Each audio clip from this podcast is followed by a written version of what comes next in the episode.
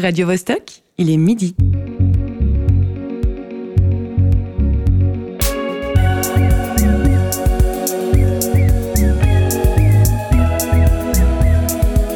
Midi bascule.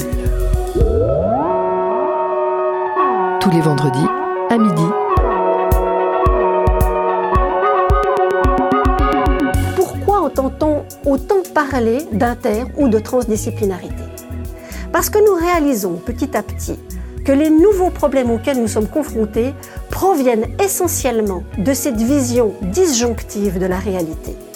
En découpant la complexité du monde en petits morceaux, on constate que les difficultés apparaissent généralement dans ce qu'on pourrait appeler les interstices, laissés vides entre les disciplines.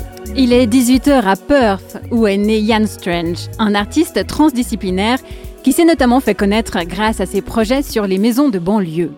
Il est 6h du matin à Montréal, où vit Roxane Debrun, dont les créations visent à abolir la frontière entre l'art et la vie. Et il est midi dans les studios de Radio Bascule où cette émission requiert la participation d'au moins six corps de métiers différents. Si vous nous écoutez en podcast, il est l'heure que vous avez choisi. La technique est assurée par Alexis Rafaelov et Cyril Fay.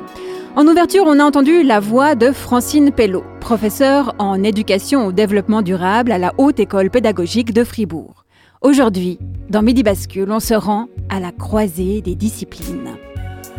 Lorsqu'on va voir un spectacle, généralement, on sait ce qui nous attend. Le programme de la salle annonce qu'il s'agit de danse ou de théâtre ou d'humour par exemple. Est-ce les artistes qui choisissent de ranger leur œuvre dans un domaine spécifique? En pleine création, est-ce qu'il et elle se posent la question de leur pratique? Ou serait-ce peut-être le public qui demande une étiquette? Ou encore la société qui aurait un besoin absolu de cloisonner? Mais pour quelle raison? Parfois, des passerelles entre les spécialités sont officiellement créées. Une vidéo est projetée dans le coin avant-gauche de la scène, pendant qu'une circassienne effectue une acrobatie sur un fond sonore de slam débité au micro depuis le premier rang. On parle alors de pluridisciplinarité. D'autres fois, pour qualifier des festivals ou des formations, entre autres, les mots interdisciplinaires ou transdisciplinaires apparaissent. On va voir, durant cette heure, ce qui caractérise ces trois termes. On se demandera aussi, à une époque où classer les éléments dans des catégories est la norme, quelle nouvelle force se dégage lorsqu'on refuse de compartimenter? Midi bascule. Marie-Ève. En plateau, nous recevons un expert en la matière, le commissaire de l'exposition festival Corps Sonore, Olivier Kayser. Bonjour. Bonjour. Corps Sonore a débuté il y a plus de trois semaines et arrive dans sa dernière ligne droite. Il ne reste plus que deux jours avant sa clôture. Dans quel état physique et psychologique es-tu? Oh bah, Une grande fatigue, mais un énorme plaisir de communiquer avec les artistes, de transmettre toutes ces œuvres à des publics, parce qu'il y a vraiment des publics, et, euh, de faire vivre ce, festival dans plein de lieux différents, y compris dans l'espace public. Euh, et plein de lieux différents, ça veut aussi dire euh, plein de plein d'identités différentes, plein de publics différents, on l'a dit, mais aussi plein de possibilités nouvelles pour un domaine relativement de, de, niche qui est les arts sonores. On se, réjouit de découvrir plus en détail de quoi il s'agit dans la deuxième partie de l'émission. Pour aborder notre thème sous l'angle de la formation, nous entendrons au téléphone le directeur de l'école Urban Move Academy, Nicolas Musin.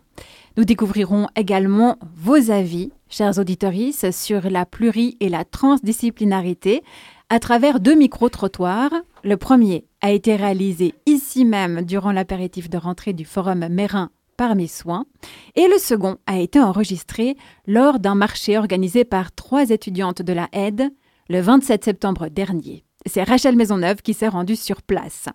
Autour de la table de l'équipe Midi Bascule, à mes côtés, on retrouve José Lillo. Il va nous parler d'un point d'actualité en fin d'émission. D'entrée de jeu, José, tu serais plutôt inter, pluri ou trans? Multi. Ah voilà. Qu'est-ce que tu entends par là? Bah plusieurs choses, beaucoup, plein de choses, tout ce qu'il faut convoquer pour aboutir à une œuvre. Ben voilà qui promet une heure grandiose.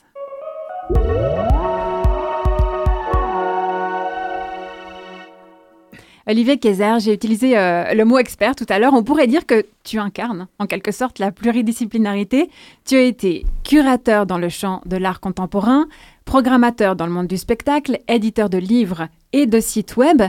Qu'est-ce qui te motive dans le fait de te confronter sans cesse à de nouveaux contextes? Bah, En fait, euh, je suis guidé par les artistes et leurs pratiques. Euh, ce que je constate, c'est qu'on a euh, actuellement un énorme écart entre les politiques culturelles, les systèmes de financement, les typologies d'institutions et même la manière dont sont classés les médias, qui toutes en fait organisent la, culture contemporaine par domaine.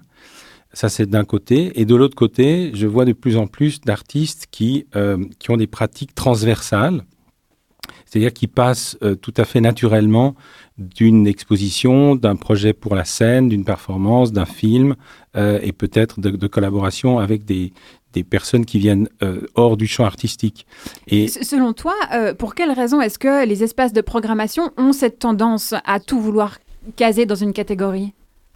Bah, je pense que c'est une, une, tradition, c'est aussi une, une, certaine facilité, et puis c'est lié à, à, des compétences, c'est lié à... Aujourd'hui, tout est, tout est arrangé par des, des formulaires, des départements, des cases, euh, et ça fait longtemps que ça dure.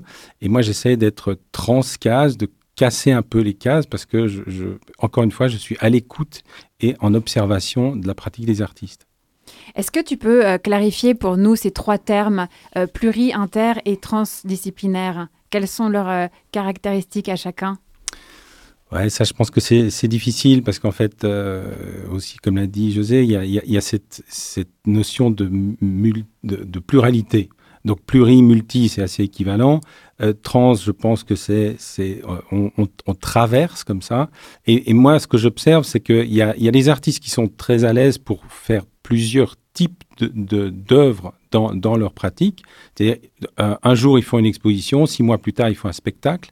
Mais il y a aussi beaucoup d'œuvres qui, qui naissent d'une soif de collaboration entre artistes. C'est-à-dire qu'on va chercher la personne qui va pouvoir, et c'est pas juste ajouter un son, c'est vraiment, par exemple, de, de la part d'un artiste visuel, c'est trouver la bonne personne qui va collaborer dès le début euh, avec, euh, avec un, souci de, de, disons, d'une œuvre où le, son et le visuel, par exemple, auront la même importance. Donc c'est la personne avant tout, plutôt que la manière de communiquer ou de créer. La, personne est ce qu'elle a envie de dire, en fait. Oui, je pense que c'est un, état d'esprit. Tout ça, évidemment, est, lié à... Alors c'est à la fois pas nouveau parce que il y a plein d'œuvres pluridisciplinaires et de, de mouvements transdisciplinaires dans le XXe siècle et, aujourd'hui de plus en plus.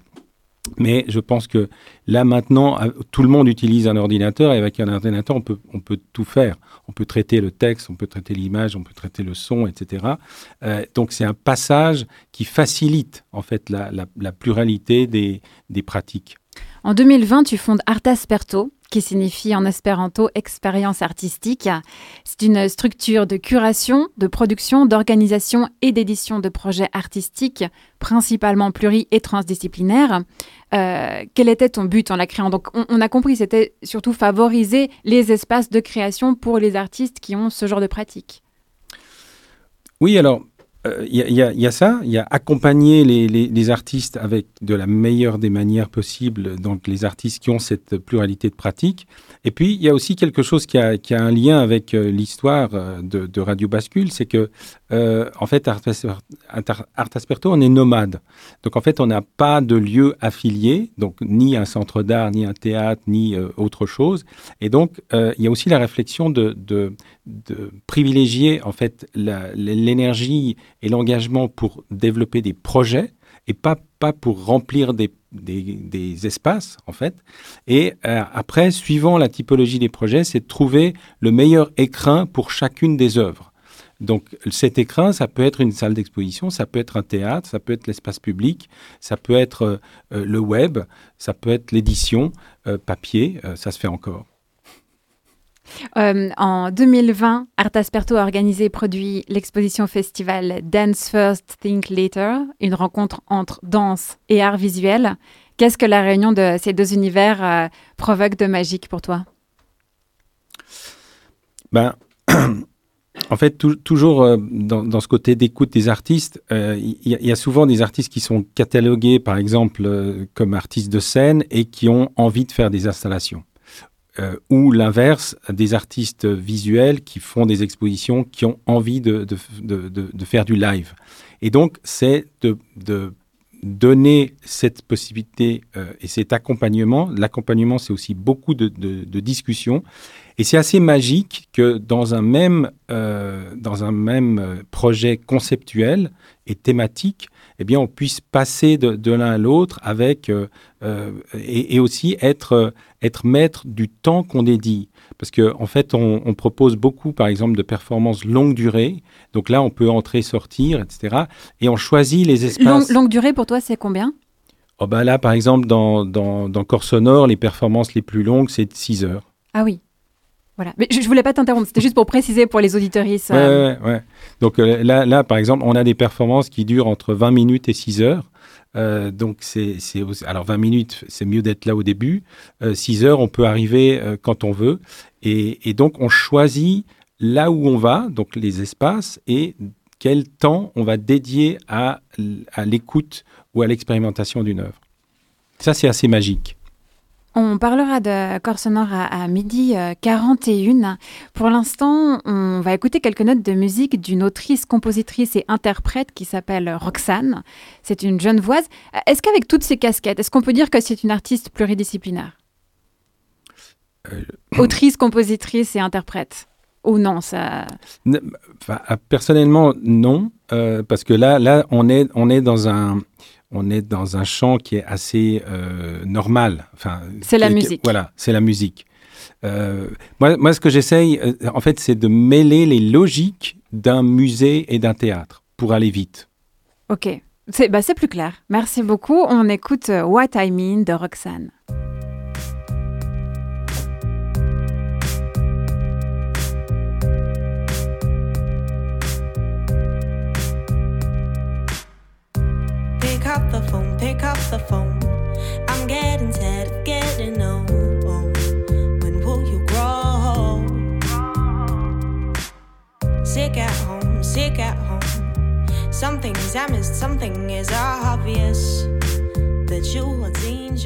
Vous êtes euh, dans Midi Bascule. J'espère que vous allez bien de l'autre côté du poste.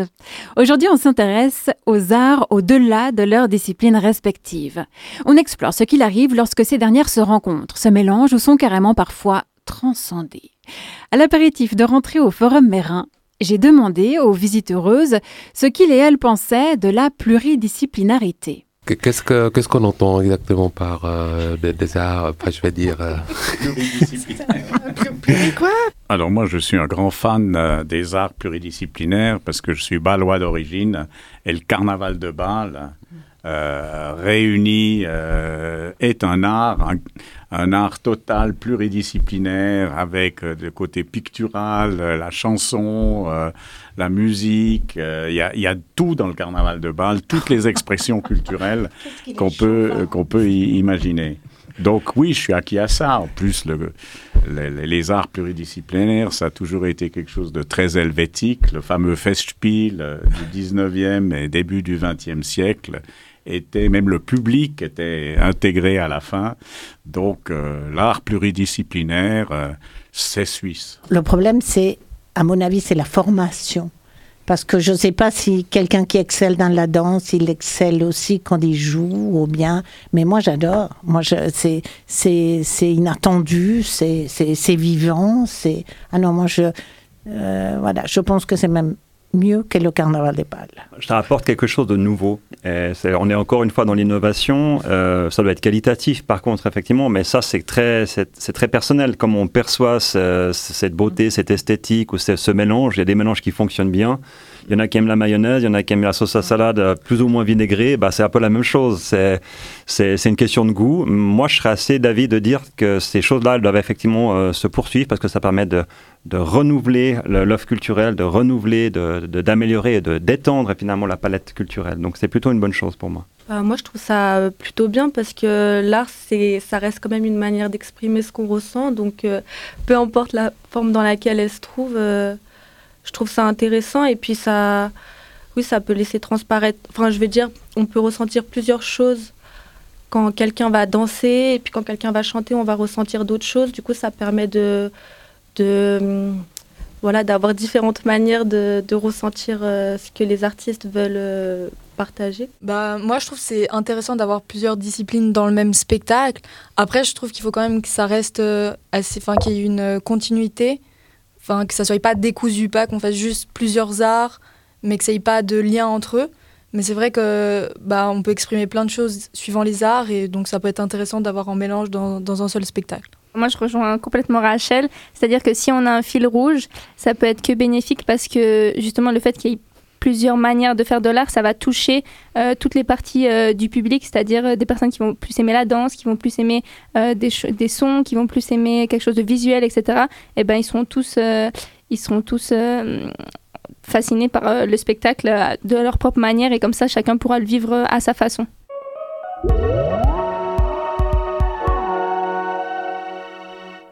Olivier Cazard, je t'ai vu rire sur la phrase L'art pluridisciplinaire, c'est suisse. Tu as un commentaire Oui, parce que enfin, c'est suisse, mais c'est universel. Enfin, il n'y a, rien de. La, Suisse n'a pas la, la, la, propriété de, de, quoi que ce soit en matière euh, artistique. Toucher chacun, chacune à l'endroit où la personne est le plus sensible, c'est l'un des bienfaits, des avantages. Est-ce qu'il y en a d'autres? Quels sont, évidemment qu'il y en a d'autres. Quels, seraient les autres? Oui, mais, je pense que c'est aussi, euh, aller euh, explorer un peu des chemins de traverse. C'est-à-dire que, évidemment, euh, dans la grande majorité des cas, une pièce de théâtre a de la musique, par exemple. C'est pas ça qui, m'intéresse de, développer. Ce qui, est, intéressant, c'est d'avoir déjà des, œuvres qui sont peut-être difficiles à catégoriser, justement. Et donc, c'est essayer que, les gens aient suffisamment confiance pour euh, se laisser aller et se dire on ne sait pas vraiment ce qu'on va voir, on ne sait pas vraiment ce qu'on va expérimenter, mais on y va. Donc euh, c'est évidemment un peu la quadrature du, cercle, mais c'est aussi ce qui est passionnant. José, tu as envie de dire quelque chose? Ouais, j'entends euh, que c'est difficile à définir en fait, parce qu'on voit que dès qu'il y a une définition, il y a beaucoup de choses qui rentrent dans cette définition et qui peuvent nous faire sourire, alors que pourtant euh, au niveau strict de la définition, ça rentre dans la définition. Quoi. Donc euh, il y a quand même un travail là, de conceptualisation, euh, de, précision à faire pour arriver à distinguer plus exactement ce qui entre ou pas sous la catégorie, quoi. ou les catégories. Parmi les avis du public qu'on a entendus, le problème de la formation a été évoqué. Aujourd'hui, peu d'établissements proposent aux futurs artistes de développer leur talent dans plusieurs disciplines à la fois. Souvent, c'est la spécialisation dans une branche qui est encouragée. C'était sans compter sur Nicolas Musin. Ancien danseur classique, il a débuté sa carrière au Ballet de l'Opéra de Paris. C'est en suivi un parcours riche à travers le monde qu'il a finalement mené à Mérin où il a fondé en 2022 l'UMA, l'Urban Move Academy.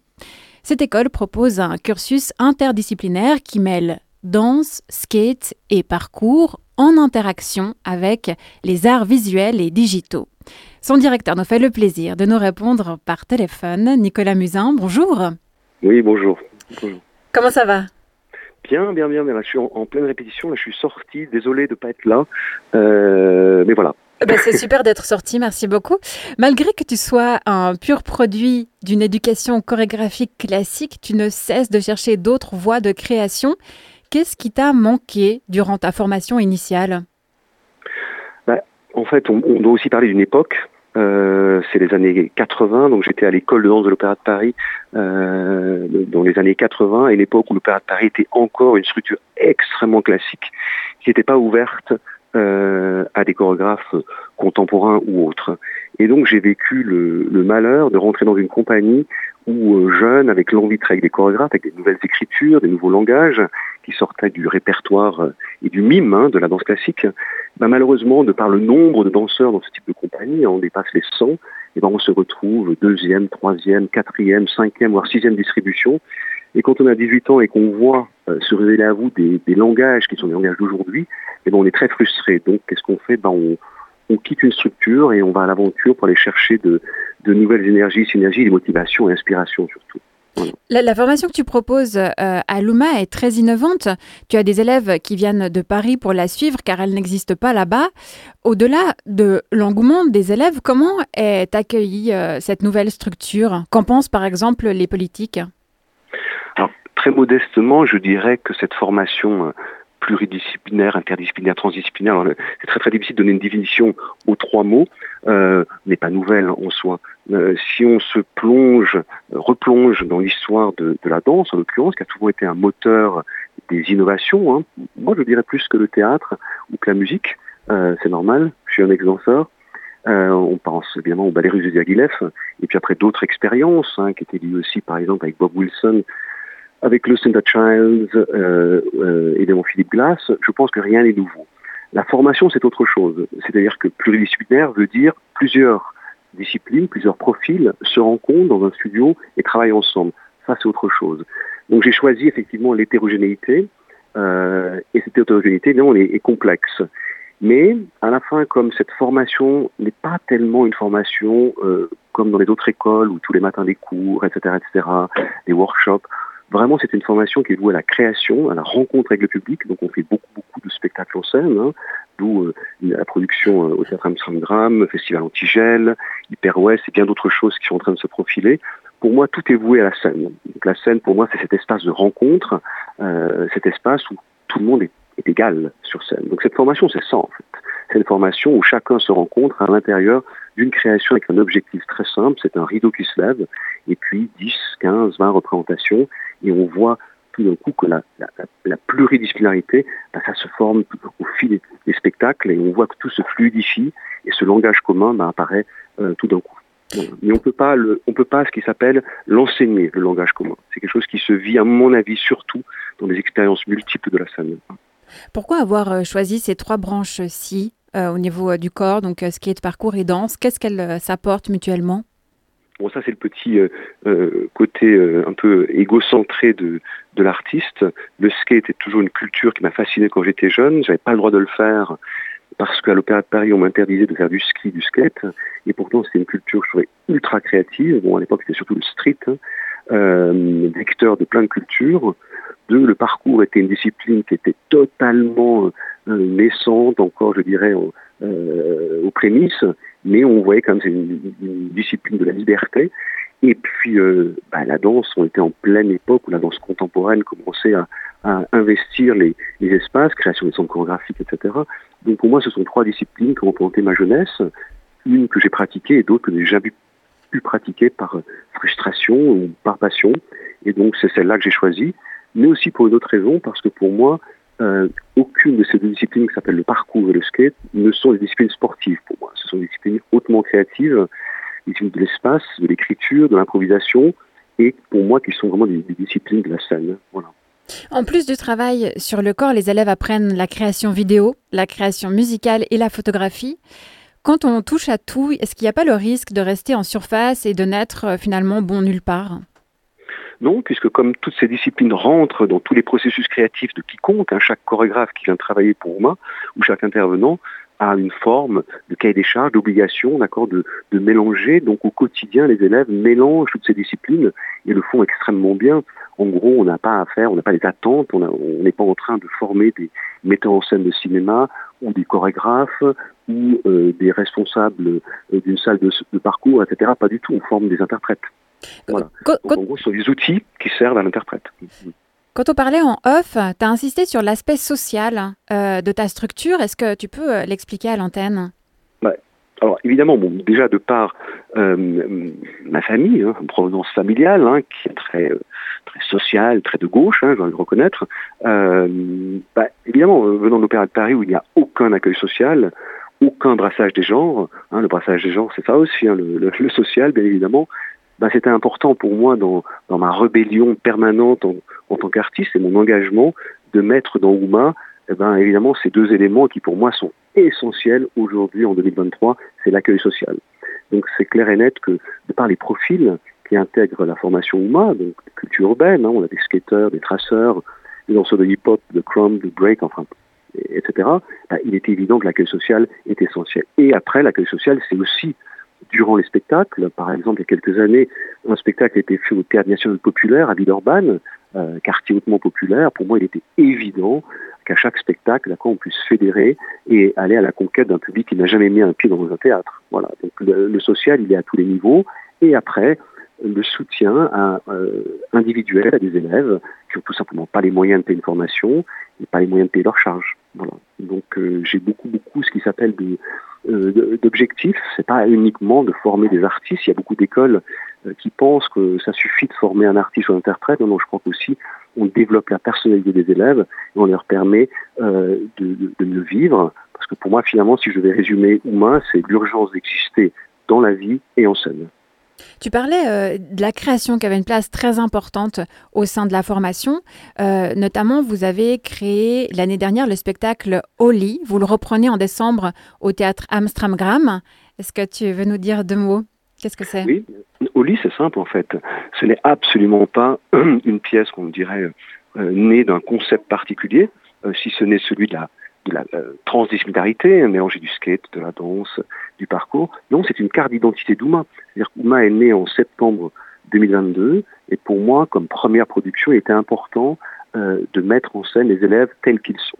Donc en fait, c'est un spectacle un peu à l'image de ce groupe très hétérogène, euh, ce théâtre humain quelque part. Et Joanne Montpart, le directeur, a trouvé ce spectacle tellement passionnant justement par son côté très humain, a décidé de le reprogrammer. Et c'est formidable parce que sans ce spectacle, je pense qu'on ne devrait pas exister de la même manière. Il a été pour moi un catalyseur, un incubateur aussi d'une synergie qui aujourd'hui est très présente dans Ouma, c'est vraiment une famille. Voilà, donc c'est un spectacle essentiel pour moi, je veux dire qu'il est symbolique. Et tu nous proposes en plus d'écouter une musique de la personne euh, qui a créé euh, toute la partie musicale du spectacle, de donc Tim Paris. Le morceau s'intitule euh, Softer Man. qu'est-ce que, pourquoi il a de l'importance pour toi, cet artiste? Tim est le premier compositeur qui a travaillé dans ces projets que j'appelle mettre une, rampe de skate en scène. Euh, déjà, rien de mettre une rampe de skate en scène, c'est-à-dire tout un, un, travail technique, un, je dirais un, challenge technique important.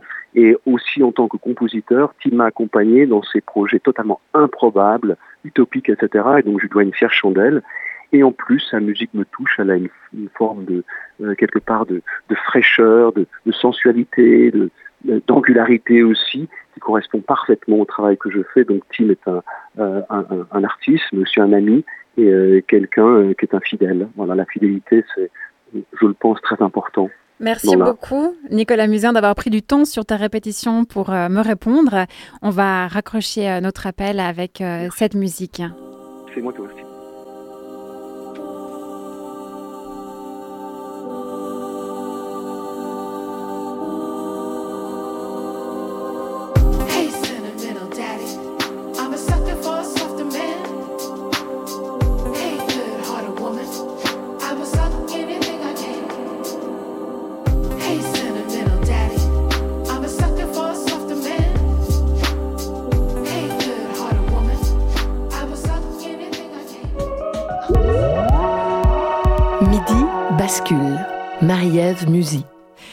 Sommes ensemble jusqu'à 13h. On entame à l'instant la deuxième partie d'émission.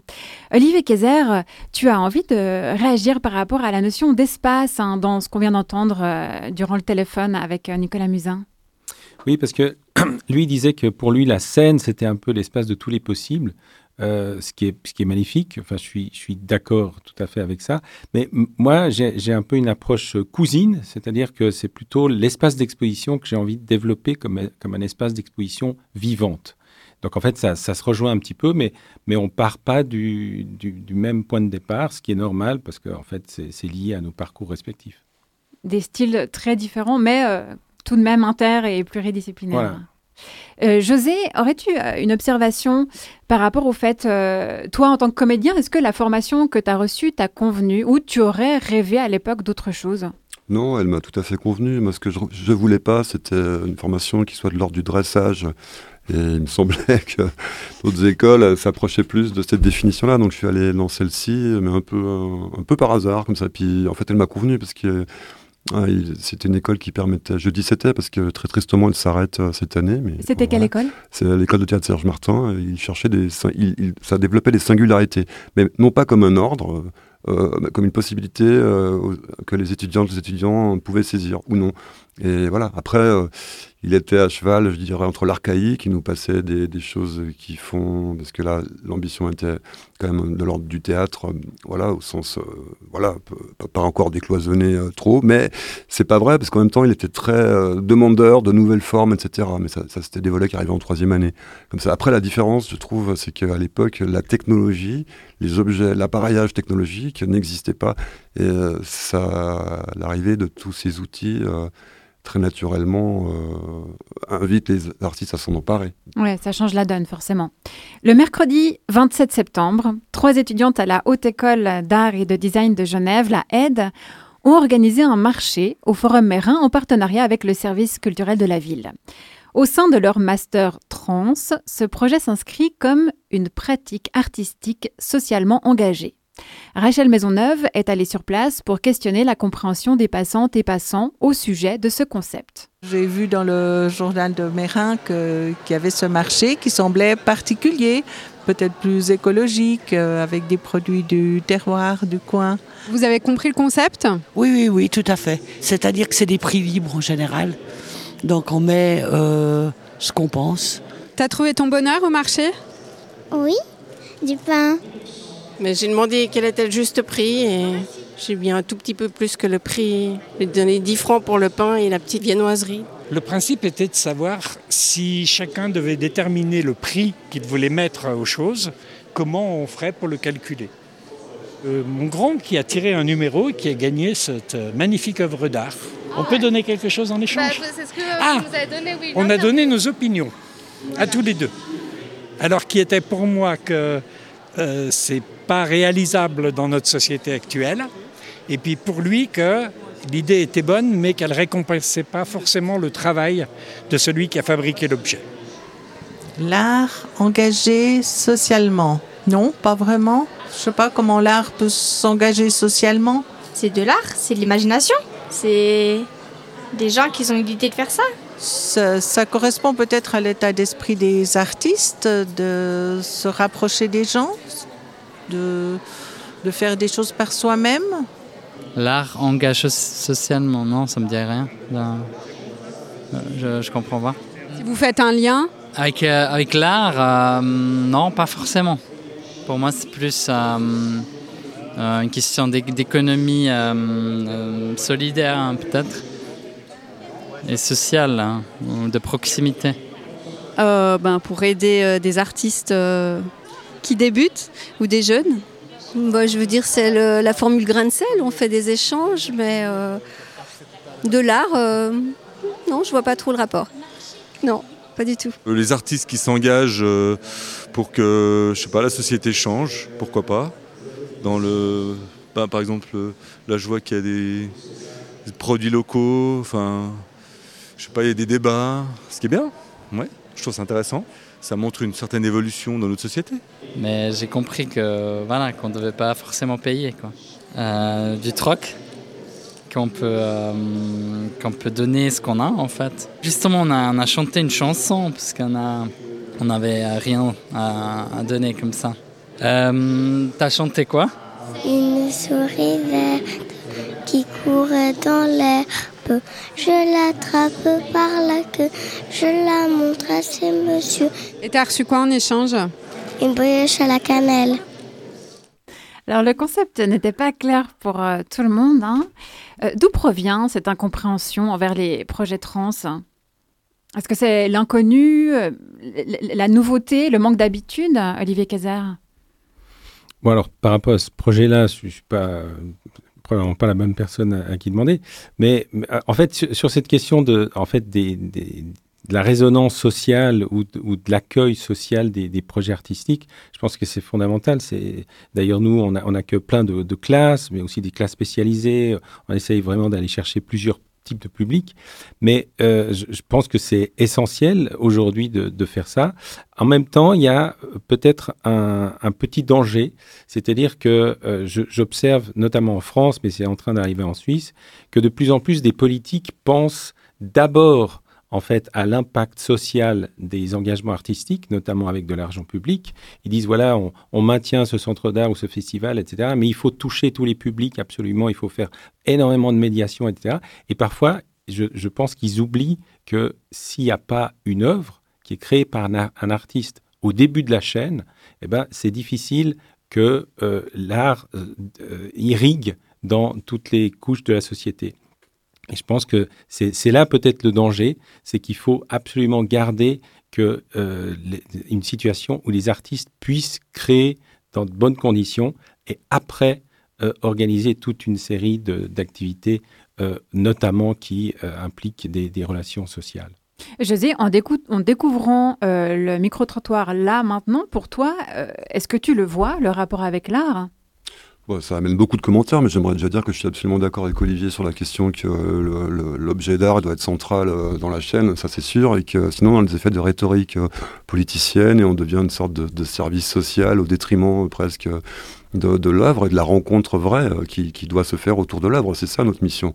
Après qu'on accompagne tout ce qu'on veut, mais enfin bon, euh, je sais pas, euh, si on rencontre les gens, cette institutionnalisation du minimum social, tout à coup me paraît aussi, enfin il y, a- des effets pervers sans doute là- là-dedans. euh, voilà. Euh, après la politique, euh, les artistes engagés, là on est quand même, on est quand même dans le minimum syndical. Si c'est ça un artiste engagé, quoi. Je veux dire, j'ai l'impression que l'époque nous appelle des engagements euh, euh, bien au-delà de cette euh, sphère-là, qui, qui est- qui est digne, mais elle n'est pas suffisante, quoi. Et après, la difficulté est que l'engagement de l'artiste ne soit pas un bête, un engagement bête et un bête engagement. Voilà, ça c'est encore plus difficile, parce que l'époque est extrêmement compliquée. Que l'engagement ait du sens. Euh, Art Asperto, en 2023, initie Corps Sonore, donc euh, une exposition festival dédiée euh, cette fois aux arts sonores et visuels. D'où est venue euh, ton envie de lancer ce nouveau projet, Olivier Kayser Il y a plusieurs pistes. Euh, D'une part, c'est un peu un projet cousin euh, par rapport à Dance First Think Later, donc euh, toujours dans cette, dans cette recherche de, transversalité artistique. Donc Dance First, c'est la danse qui est au centre. Euh, Corps sonore, c'est les, les arts sonores qui sont au centre. Après, il y a aussi d'autres éléments, notamment, j'ai réfléchi sur ce qui existe à Genève en- dans, ce terrain-là. Et euh, j'aimerais juste citer euh, donc la, la présence de Max Neuhaus avec une, une des très rares œuvres permanentes dans l'espace public de ce très grand artiste qui est considéré comme le père de l'installation sonore, et qui est décédé en 2009. Et il y a une de ses œuvres donc, qui s'appelle Promenade du pain, c'est aussi l'adresse, euh, que, chacun, chacune peut découvrir à, tout moment.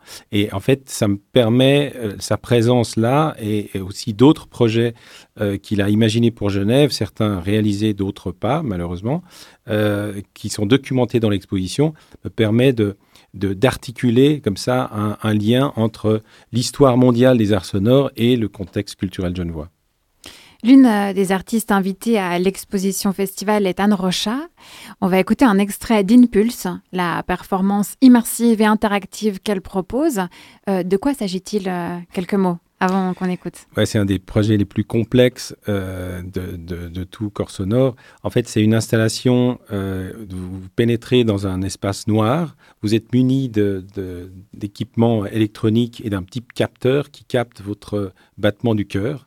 Et puis, vous découvrez, euh, vous pouvez découvrir l'œuvre en deux euh, modes, soit le mode installation où en fait votre battement de cœur et celui de, de toutes les autres personnes euh, en- simultanément présents euh, donnent euh, la texture et le contenu de l'expérience sonore, et le mode live où Anne Rocha a invité un certain nombre d'artistes, principalement des musiciens, à s'emparer de ce dispositif et à créer des, contributions tout à fait spécifiques pour ce contexte. On va écouter la contribution de Jessica Azodi.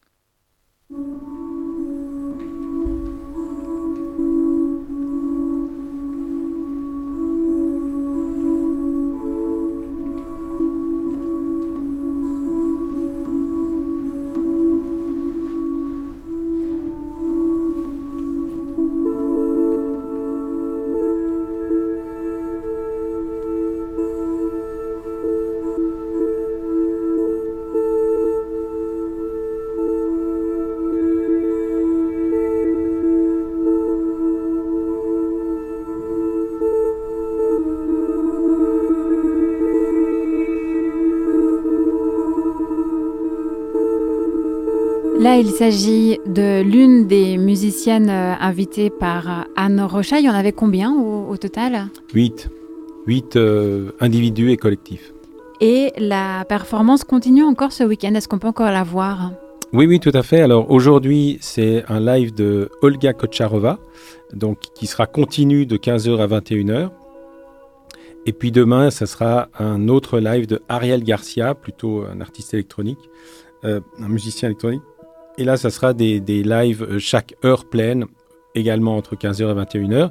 Et puis le dernier jour, le dimanche 22, ça sera de nouveau en fait le, le mode installation. Donc venez pour euh, expérimenter ce que ça fait que votre battement de cœur euh, constitue une partie d'une installation artistique. À deux jours et demi de la clôture de cette première édition, quel est le bilan? Ah, c'est un bilan extrêmement positif. Euh, les, retours sont excellents. Euh, on, touche plusieurs publics, des, enfants, des adolescents, euh, un public de l'art contemporain, un public des, arts sonores, de la musique expérimentale, un public, disons, de, de férus, des, curieux pour, la création contemporaine. Et les partenariats ont très bien marché avec différentes institutions, la comédie, le musée d'art d'histoire. Il y avait encore hier un concert de Tarek Atoui, euh, le Grand Théâtre, la Cave 12, etc. Et puis, euh, et puis il y, a- aussi euh, ce, pari de faire des œuvres dans l'espace public, qui est toujours une, gageure. Là, par exemple, on a un, concert qui était prévu aujourd'hui qu'on a dû repousser à demain à 20h sur la plaine de Palais pour des raisons météorologiques. Et c'est un, une sorte de double hommage, d'une part avec une œuvre existante sur la façade de l'immeuble Mirabeau d'Émilie Dain, qui est une plasticienne, et je lui ai proposé de, puisque cette œuvre est un hommage à une célèbre compositrice euh, américaine, Pauline Oliveros, qui est un peu la, conceptrice de la notion de deep listening, qui, euh, précise en fait la, différence entre ce qu'on entend et de ce qu'on écoute, eh bien, euh, il y aura un live euh, devant cette façade euh, qui sera euh, qui prendra en fait la, la, composition visuelle comme partition et donc on aura une double hommage euh, à Pauline Oliveros demain sur la plaine de Plat Palais à 20h euh, à la fois visuel et sonore. Deep listing. La différence entre ce qu'on écoute et ce qu'on entend. Eh oui. Ça m'a mis, euh, ça m'a interpellé. Important hein. pour la radio, non? Oui, beaucoup. Euh, on va faire euh, une pause dans le dialogue avec euh, les mélodies pop d'un groupe français fondé en 2015, En attendant Anna. On écoute un morceau issu de leur dernier album, Principia.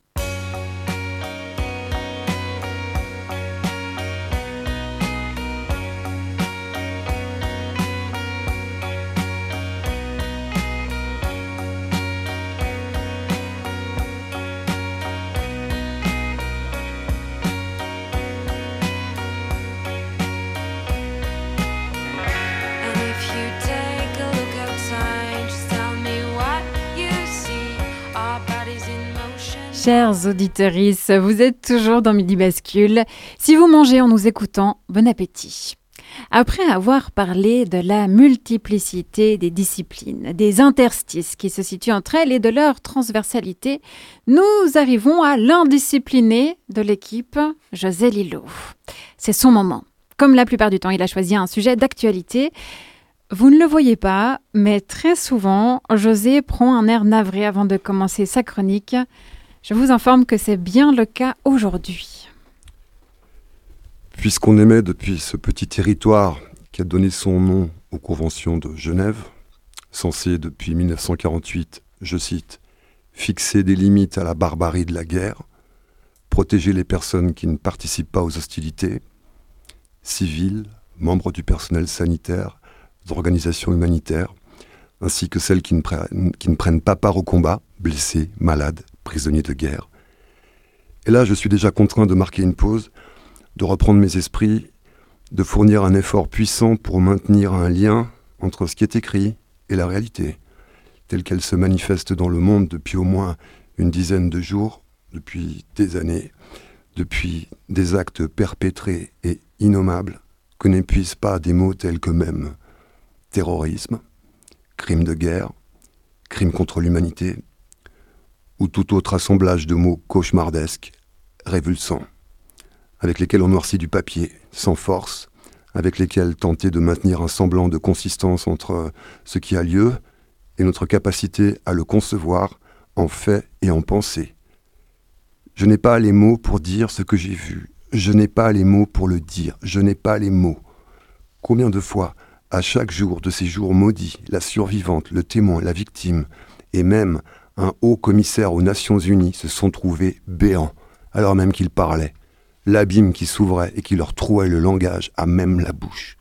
Et alors plus rien que les images des scènes abominables au fond de leurs yeux, et plus aucun mot viable pour les dire, ou alors seulement dans leur factualité la plus brute. Les gens se faisaient massacrer dans leurs maisons, les uns après les autres, et durant toutes ces longues heures, personne n'est venu. Je lui dit qu'elle devait être silencieuse comme une petite souris, et comme nous chuchotions tous, elle a fait comme nous. À un moment, la poignée de la porte de l'abri a bougé, alors maman a pris un couteau à la main et s'est tenue devant la porte. Vous qui parlez d'humanité, où est votre humanité? Lance Altière, une petite fille à Gaza, à la caméra qui la filme, au milieu des gravats gris des ruines de ce que fut une ville, un quartier, un coin de maison, et par-delà la caméra qui la filme, elle le lance à l'Occident. Il est vain de se défausser, elle le lance à ces adultes civilisés, encravatés, qui signent des traités, des conventions entre nations, entre peuples, aux opinions occidentales tétanisées, galvanisées après, s'être choisi un camp ou l'autre, pour qui comprendre ces simples mots est tout bonnement insupportable. On est palestinien, on n'a rien à faire dans cette guerre. Voilà ce qu'on entend encore, et ceci défie l'imagination. Nous sommes devenus des réfugiés sur notre propre terre au point où on, en est arrivé dans la faculté collective à vider les mots et les traités internationaux de leur sens, même aux tués on dit que leur sort est proportionnel, humanitaire, ou que c'est seulement l'armée de résistance qui leur est passée dessus. Les cadavres sont entassés dans d'immenses containers réfrigérés dans l'attente qu'on leur retrouve un nom en Israël. 800 000 blessés supplémentaires par jour à Gaza, par jour. Et encore, ce sont ceux qu'on parvient à compter. À combien en est la mort? Plusieurs milliers et des milliers, je ne sais plus. Le compteur ne cesse pas de battre des records, il va bientôt sauter, comme un hôpital dans une guerre, comme un cessez-le-feu à la table des négociations. Je sais qu'il y a beaucoup d'enfants, beaucoup, beaucoup, beaucoup trop parmi les morts. N'en faisons plus, que plus personne n'en fasse. Vous avez vu, leur vie n'a plus la moindre valeur, puisque pour leurs ennemis, ils sont des ennemis. Ou dans le même ordre d'idées, de simples chiffres à empiler au moment de compter les morts et les jeter à la face de l'adversaire afin qu'ils soient honnis par l'autre moitié du monde. Il y a des douleurs qui ne sont pas commensurables, des malheurs si grands qu'ils sont sans proportion, incomparables, sans symétrie. Passé un certain seuil, il n'y a plus de rivalité dans le malheur. Ce n'est pas un constat émotionnel, c'est un constat froid, rationnel, sans quoi j'aurais opté pour un cri. Dans tout le bruit des commentaires qu'on entend dans les émissions de grande écoute, les analyses, les opinions autorisées, il y a parfois, pour autant qu'on tende l'oreille, des phrases limpides que l'on voudrait incontestables, universelles, telles celle-ci. L'enjeu, aujourd'hui, il est de se demander à chaque instant comment on doit faire pour éviter des morts. Et c'est tout ce qu'il y a à faire.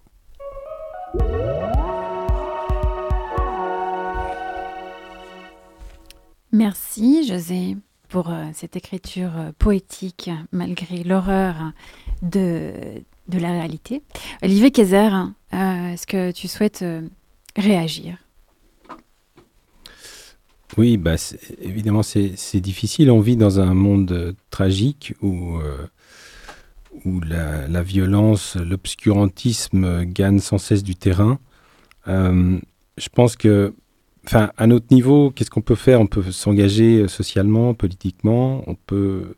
Je pense que l'engagement dans le terrain artistique, il est important parce que c'est toujours essayer de garder ce partage du sensible euh, ces, bulles de, où on peut avoir d'autres euh, temps et d'autres euh, manières d'être attentif au monde que par l'actualité.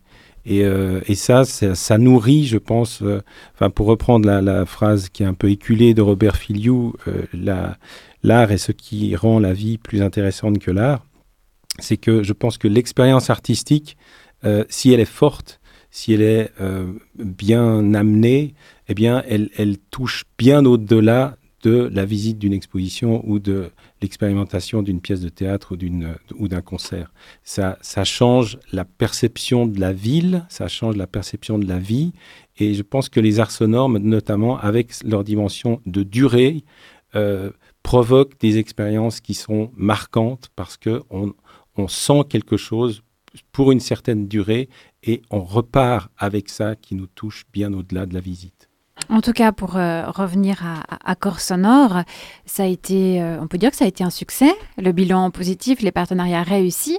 Euh, quel est le programme pour les prochaines années? Est-ce que Arta Sperto va alterner Dance First, Think Later et Corps Sonore? Est-ce que ça va devenir pérenne sur la longueur quel est votre programme? Oui, oui, alors pérenne, bon, euh, soyons prudents, mais disons, une, une des bonnes nouvelles de, de l'évolution depuis 2020 euh, d'Artasperto, c'est que nous sommes sur le point de, de, signer une convention sur quatre ans avec la ville de Genève, donc une convention de soutien, ce qui nous permet de, ce qui inclut également une, un accès euh, durant cette durée au commun, et donc ce qui nous permet d'envisager de, de, travailler au-delà d'une logique de un coup par coup. Et donc, euh, oui, c'est effectivement le, projet, c'est de, poursuivre les deux euh, expositions festivals, respectivement Dance for Think Later et Corps Sonore, en alternance, chacune sur un rythme de biennale. Donc, il y aura un Dance First 2024 et il y aura un Corps Sonore 2025. Et pour moi, c'est important de développer ça parce que ça donne évidemment beaucoup plus de possibilités de collaboration avec les artistes compris sur une plus longue période de préparation, aussi de collaboration avec des partenaires. Et puis, ça ne fait que renforcer ce qui est une sorte de rêve pour moi, c'est qu'avec cette activité, euh, eh ben, on développe, une, on pose des jalons de ce qui serait euh, un centre d'art euh, transdisciplinaire, c'est-à-dire qui serait dont, dont les, les, paramètres à la fois programmatiques mais aussi techniques, spatiaux, euh, de, de, collaboration soit intégrée dès le départ pour les pratiques transversales. Eh bien, ça fait rêver. Merci beaucoup, euh, Olivier Kayser, pour ta présence dans notre studio. Merci à Nicolas Musin pour son appel téléphonique un peu plus tôt. Chers basculiens et basculiennes, merci d'avoir passé cette heure en notre compagnie. Vous avez entendu un micro-trottoir de Rachel Maisonneuve. Autour de la table de l'équipe, il y avait José Lilo et moi-même, Marie-Ève Musy. À la réalisation, c'était Cyril Fay et Alexis Raphaëloff. La semaine prochaine, vacances oblige, nous faisons une pause, mais on se retrouve le 3 novembre pour parler de poils et de corps féminin. Je me réjouis de vous retrouver et je vous souhaite de basculer agréablement dans le week-end.